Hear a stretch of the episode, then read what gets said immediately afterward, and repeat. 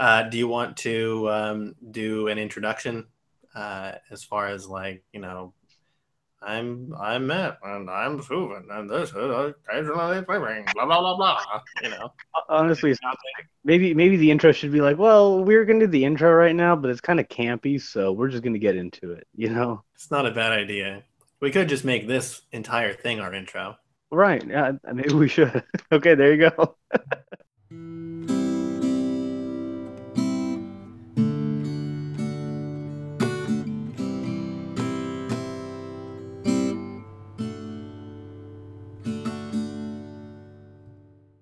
think that yeah, basically this should just start with we're going to talk about some news items, and uh, they're not going to be in any particular order necessarily.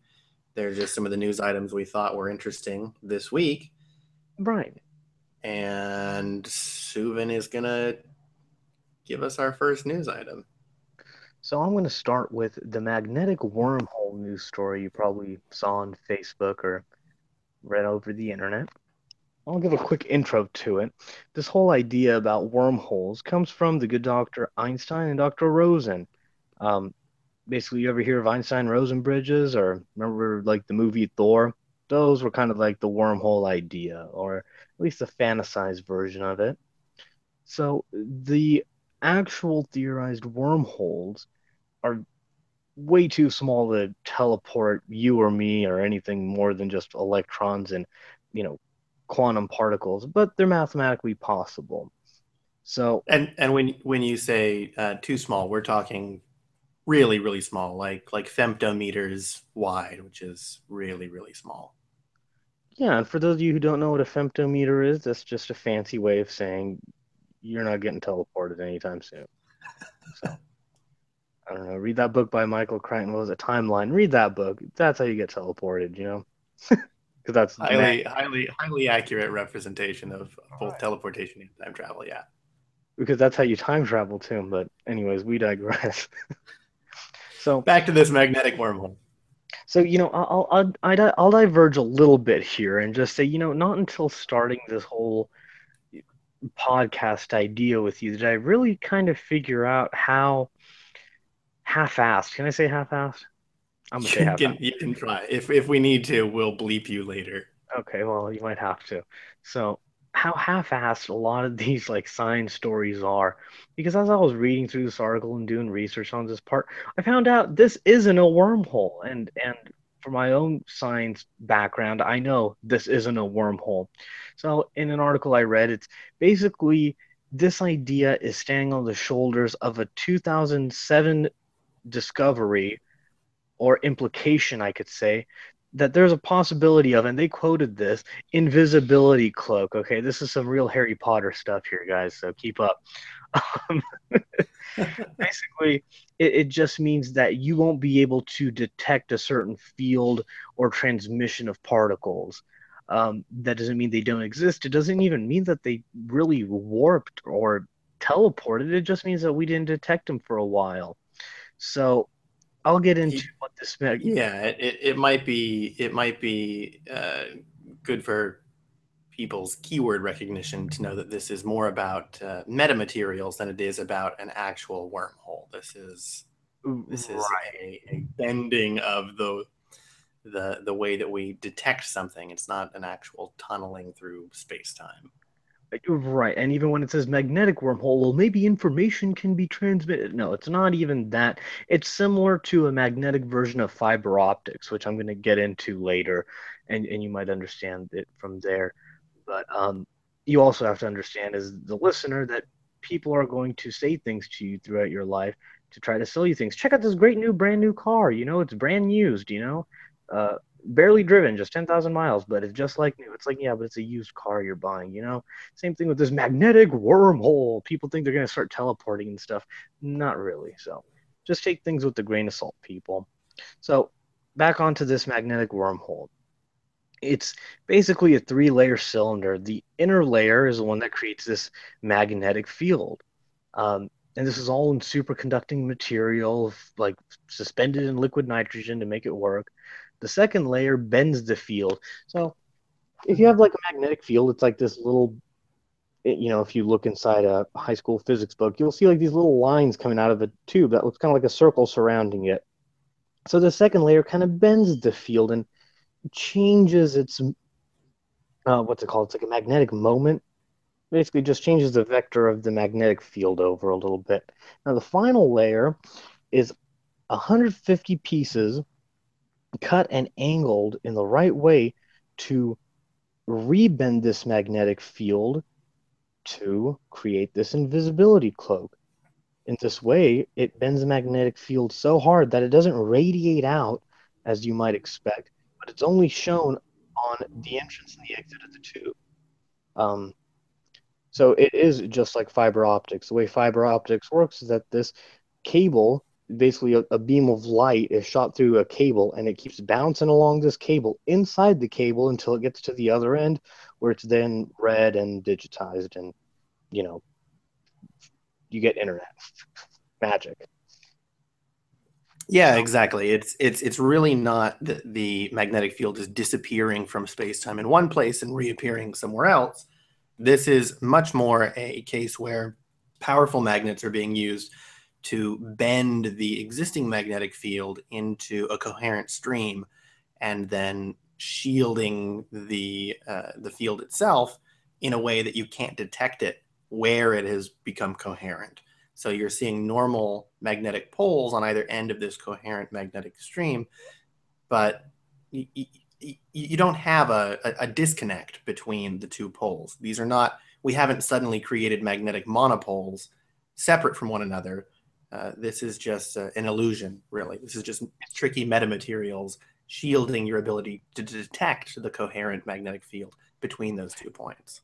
It's the appearance. It's the appearance of of what you're saying of two monopoles away from each other. Now, this isn't to um, belittle the work done here because there is, you know, viable use of this in like MRI machines and stuff because you can have instead of being thrown into this huge bulky MRI machine for basically convenience and comfortability, you can have the MRI machine way somewhere else and just collect the information in one end, you know, comfortably you sitting down or laying down on a doctor's office, and the information will go through the machine at another end.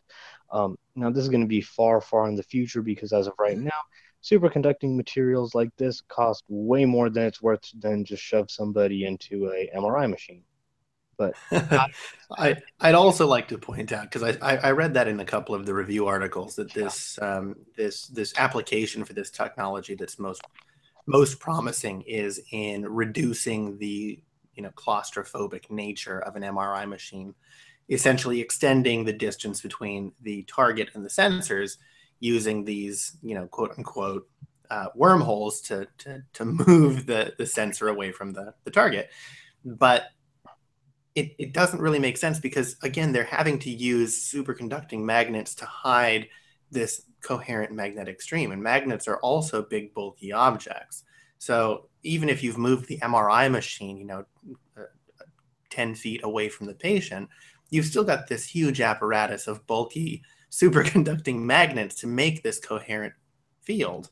To me it doesn't seem like it's really going to change anything. Well maybe Eli- I, I, Sorry. I understand what they're you know trying to say when they suggest that this is a, a possible use for the technology, but I don't see how it's really feasible without suddenly you know making enormous leaps and bounds in superconductive magnet technology. Like if we could create transparent magnets or something. Well, like I was trying to say, maybe Elon Elon Musk can make an autonomous, you know, AI robot to do it for us, and then there you go, right? Sure. Let's let's offload our our discoveries to an AI. We'll, yeah. we'll let the singularity take care of this one. Yeah, let the Terminator handle it, you know. So on that note, we'll move on to Matt's uh, science story of the week. Uh, here he goes. Yeah, so this one is another uh, really big story that's been in Facebook and Reddit and all over the internet. Um, and there's actually been two stories that are, are, are really similar, but I think that this one is a bit more poignant, a bit easier to talk about. Um, you might have read about scientists creating a complete human brain inside of a petri dish, building an entire brain from stem cells. so, so the claim here is that um, essentially these scientists over um, at uh, what was this? The uh, ohio state university? I don't know man managed you told me. Yeah so it is it is the ohio state university. Um, these researchers uh, whose names i won't even attempt to to to butcher on here uh, i think they're russian. they're they're difficult names to say the least, and you can look up their names so that I don't have to embarrass us by trying to say them. Um, these these researchers are claiming that they have essentially created from stem cells from the ground up in a petri dish a uh, model of the human brain, which resembles uh, a, an organically normally grown human brain uh, in a five week old fetus. So what they've essentially done is taken all of the different portions of the brain that we can normally grow with stem cells, put it all together, and are claiming that they now have a, a first step model to creating a human brain in a dish, which is fantastic sounding from the get go. But as with most of these, you know, fantastical sounding science stories, I'm a little bit skeptical of this one. I, I really am. People have blown it way out of proportion. And um, I think that it's important to really look at what these researchers have said and done so far. Um, the first thing that I'd like to point out is that they haven't published anything yet. So this is not peer reviewed work.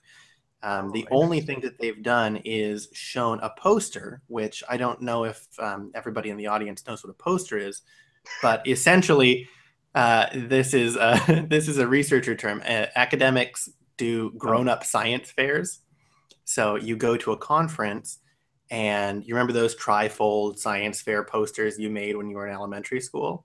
Sure. R- real life scientists still make those, and then you go and you wander around a convention hall, and you can see other, um, you know, y- your peers in the field. You can see their posters, what they're currently working on uh, and this allows them to make connections with other scientists who are working on similar things. You can find collaborators for your projects. It's also a really good time to demonstrate the worth of your research so that you can attempt to get more grant money and drink so, for free. And and of course drink for free because that's what conventions are about, uh, but only in the after hours. Yeah, so. So, so essentially, again, these are not peer-reviewed results. This is just a poster that they've had at a convention. They were wildly popular at this convention, and this is why the news story has spread so quickly. Um, growing a complete human brain in a petri dish provides the opportunity to study a lot of really, you know, complex neurological disorders and diseases. Um, the big ones they've been talking about on the internet are things like autism and Alzheimer's and you know any anything like that. It's really a, a, moot point. I mean, if you have a brain in a dish, you can study literally anything about the brain you want, whether it's disease or anything else. That's the point of it. That's why it would be so exciting. Um, but again, they have no peer-reviewed research. All they've had to show us is a poster, which is generally something that you you you you are not certain about. No one else has verified this. You don't have all your data yet. I thought it was. I thought you were going to say generally it's something you do in fifth grade. fifth grade as well. It's it's essentially the same kind of a thing. It's not taken as seriously as peer reviewed science, and that's really the key here.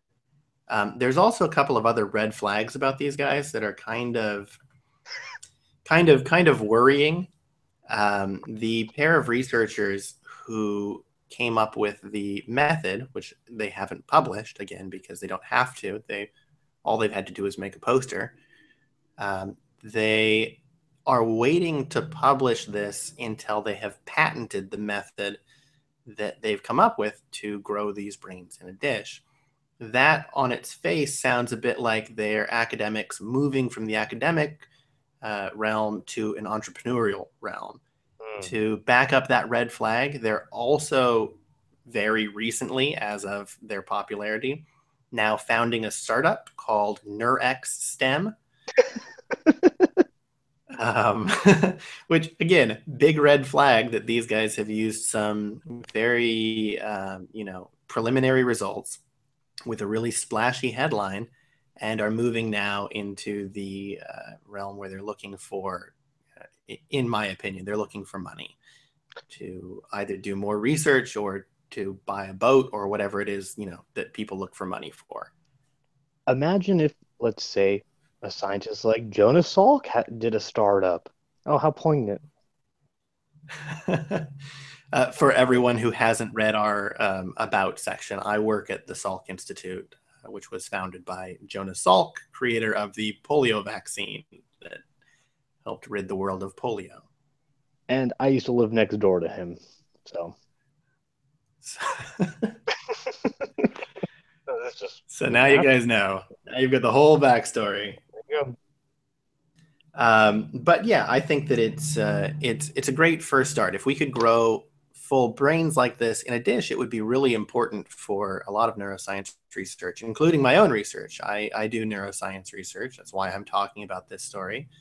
Um, I specifically do structural uh, systems neuroscience. I'm an anatomy guy. I look at how neurons are connected to one another.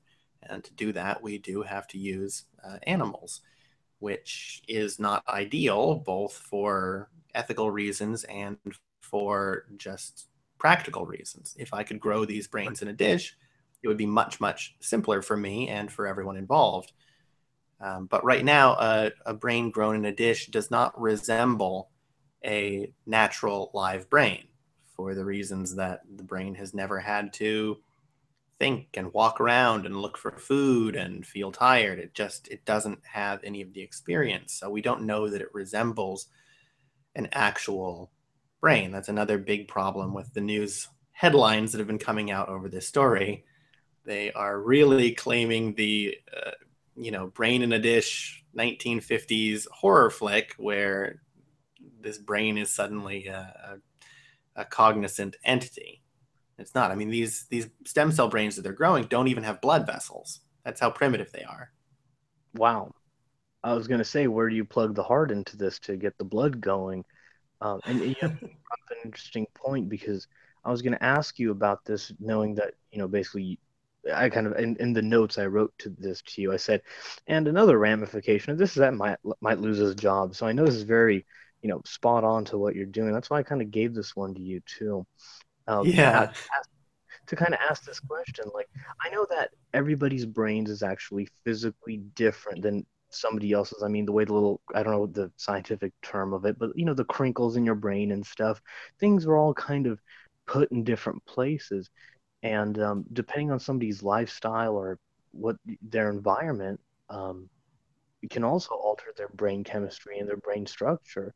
So I mean, uh, uh, a brain grown dish would that even be helpful? Let's let's just assume this goes to full term 50 years from now or sooner.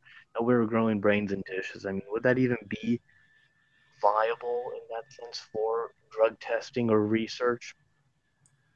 That's actually a really good question. Um, I think that down the road, eventually, one day, it might be um, useful, but I think that it suffers a really fatal flaw one of the things that you've just mentioned is that everyone's brain is a little bit different. I don't think it's as different as a lot of people think it might be. Kind of like saying everybody's body is different. Uh, that that is, you know, clearly the case because different people are different people. But that doesn't mean that you don't have the same ma- major organs and organ systems. Everyone's, you know, physiology is pretty much the same. Your DNA isn't even that different than your neighbor's DNA. I mean, down to a genetic level. We're very similar. So even the even the structure of your brain is not very different from anyone else's. Uh, the major differences are going to be on a very very small scale. So synapse level, you'll have different connections between your neurons. You'll have different um, organization with your glia, which we're starting to understand are probably more important for memory and learning than we thought before. So it's you know it's it's true that everyone is different, but we are very very similar. The differences are not very great. Now, with that in mind, The problem with growing a brain in the dish and using that to model a natural brain stems from just the sort of rationality behind it. So, a good way to think about this is uh, there are a lot of programs meant to model brains, and we use those to do research as well. One of the most famous examples of this is a program called Monte Carlo Cell, which is actually also developed by uh, some of the Salk researchers downstairs from me. This is software that runs on the supercomputer over at UCSD, and it models the synapse between two neurons down to, uh, you know, neurotransmitters and polypeptides and surface proteins. And what they're doing is trying to create an artificial model of a synapse so you don't have to use a living model, which is amazing, which is fantastic. But the problem is you are building a thing as well as you understand it.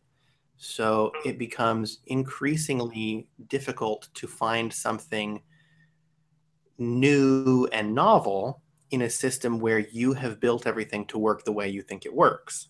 Right. So if we're building a brain from the ground up, how do we know that it's going to work the same way as a natural brain if we don't understand the way that a natural brain works? We do to a certain extent, a very limited extent, but I think that, you know, assuming that we can create a system from stem cells uh, and assuming that that system will act like a natural brain is is flawed in its in its sort of reverse logic. Is it almost like programming a new version of Windows by, let's say I'm running a Windows 7 operating system, and I buy um, the tower for Windows 10 and only using Windows 7 and this motherboard for Windows 10 that I can't even plug in, I need to go engineer Windows 10. Is it something similar to that? That's a, a complex metaphor. I think I have a, a, a let's imagine uh, we knew nothing about horses. We just we had we had found horses in the wild. We know nothing about them, okay. and they just they just run around, and we think, all right, it's great. Let's study horses. Um, now imagine that we build a model of a horse that is you know just robotic. We build a robot horse. It runs around. It looks like a horse, and it runs the whinnying and the neighing and things like that. Um, but you don't know what else a horse can do uh, you know, your robot horse will never know the way that a, a regular horse coordinates its legs to jump over an object unless you've already understood how a horse jumps and programmed that into your robot. Do you see? Do you see what I mean here? It Where no our model can't. Sorry, this whole thing is just it's funny from the beginning. I mean, it went from like the Neolithic age of hmm, seahorse run to let's build a robotic horse. like it's just, I like it. I like it. Keep going. It's just, I kind of tickled me in the right place. All right, but but you you you get the idea here that our model can't do anything unexpected. Useless to discover something new.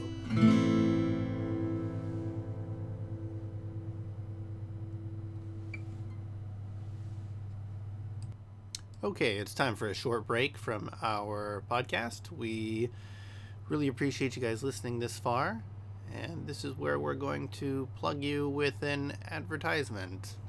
I'm sorry for that. The product that we wanted to share with you guys today is called Usenet Server.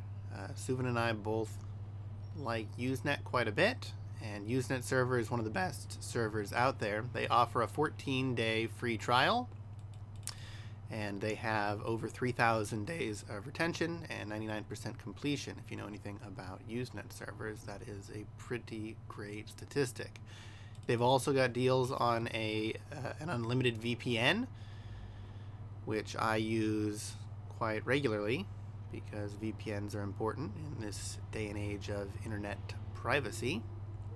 Um, Usenet server, check them out at usenetserver.com you can use our discount code from another one of our older projects called Hobo Geek. So if you sign up for a recurring account with the uh, code Hobo Geek, you will go ahead and get yourself a little bit of a discount, and you'll help us keep things running here at Occasionally Thinking, as well as our old site, Hobo Geek. So we appreciate you taking the time to not skip this ad. We'll get right back into the podcast.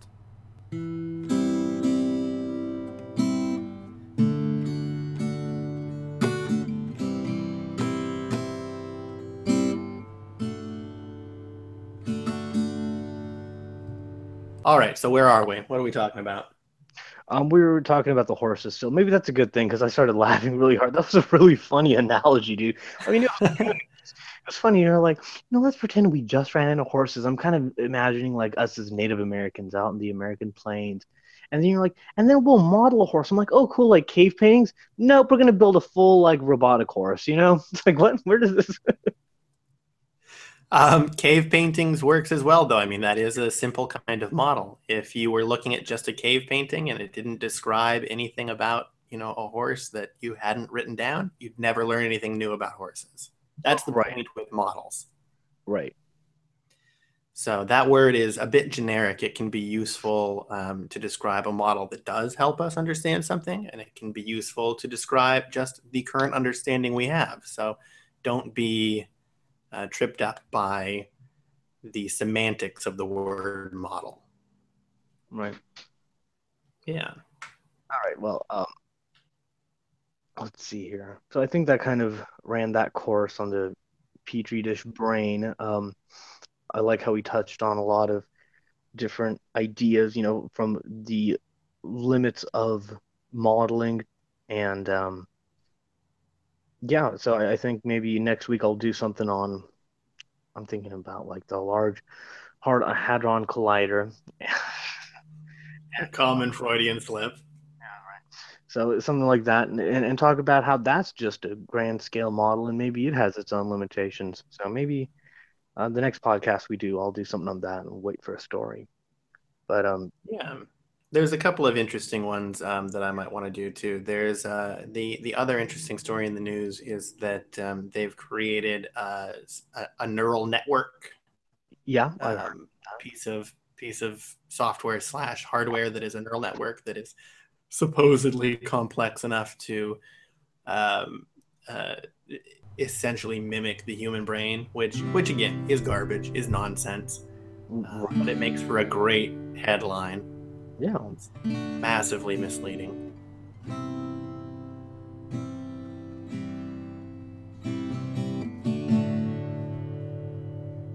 All right, and for our last segment, we're going to go ahead and talk about some of our favorite scientists that we think are important, that people should know about, maybe a little bit of the history surrounding them, uh, and we'll see how it goes. This is the first time we're doing this segment, so bear with us. I think we're going to get started with Subin uh, talking about his scientist this week. I have no idea who he's going to talk about. Um, I didn't come prepared this week with my own, so we're just going to do the one this time. But let's have Subin get us started with his scientist.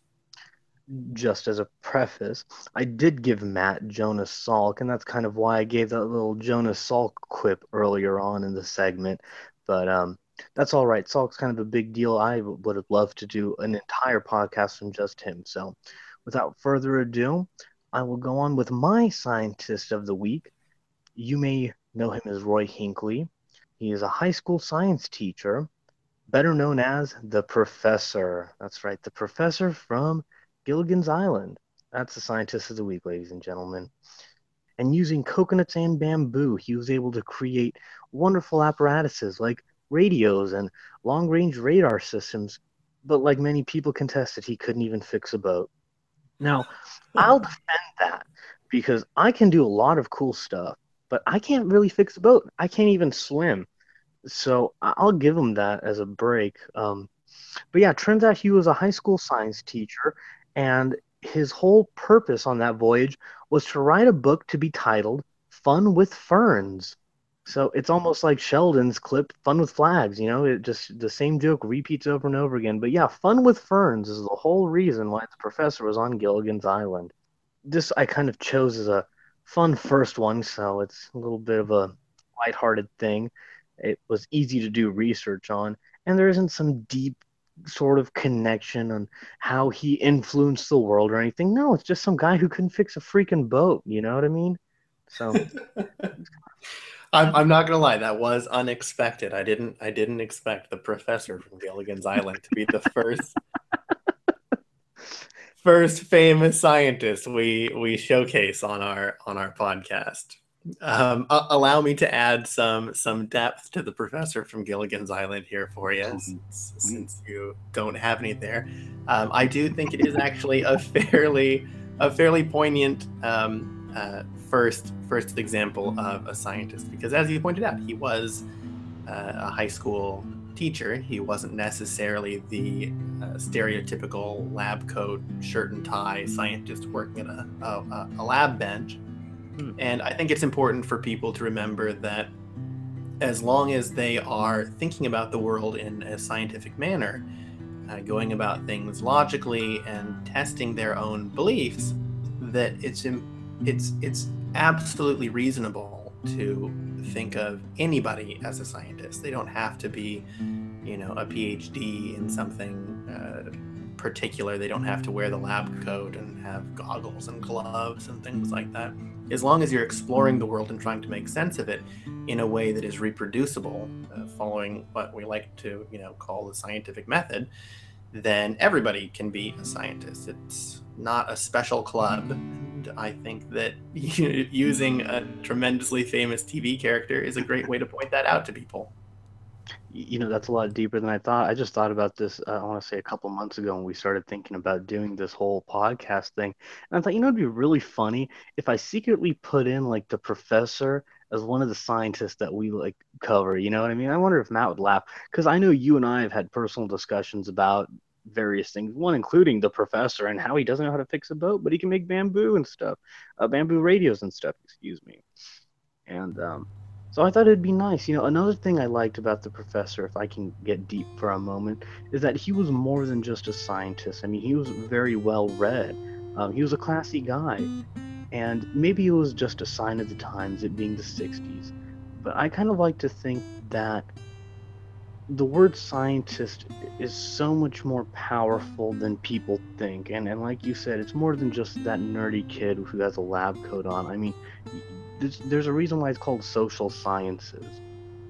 Um, you can be a scientist in anything, in any aspect of the word, as long as, like you said, you just follow some simple steps. You intelligently observe the world around you, and you think of about it in a critical way, and you use these this knowledge that you gain in a positive way for society. And, and that's another thing that would have been nice if we talked about Jonas Salk and his research in polio and how he you know didn't patent it and basically gave the world a free vaccine. Um, it, it's kind of it's kind of nice to see that whole aspect of how you know it's it's meant to do the right thing. You know, you can be that evil scientist, or you could just be like the professor and you know make a couple radios to have people just a little bit more comfortable in this terrible situation they're in. Okay, well, thanks for joining us for our inaugural podcast. Hopefully, we won't say as many ums or stutter or bad jokes uh, in the next one. Yeah, and hopefully, when I do the post processing on this, it doesn't turn out completely terrible. If it sounds super unnatural, I apologize for being bad at editing. I promise I'm good at neuroscience, though.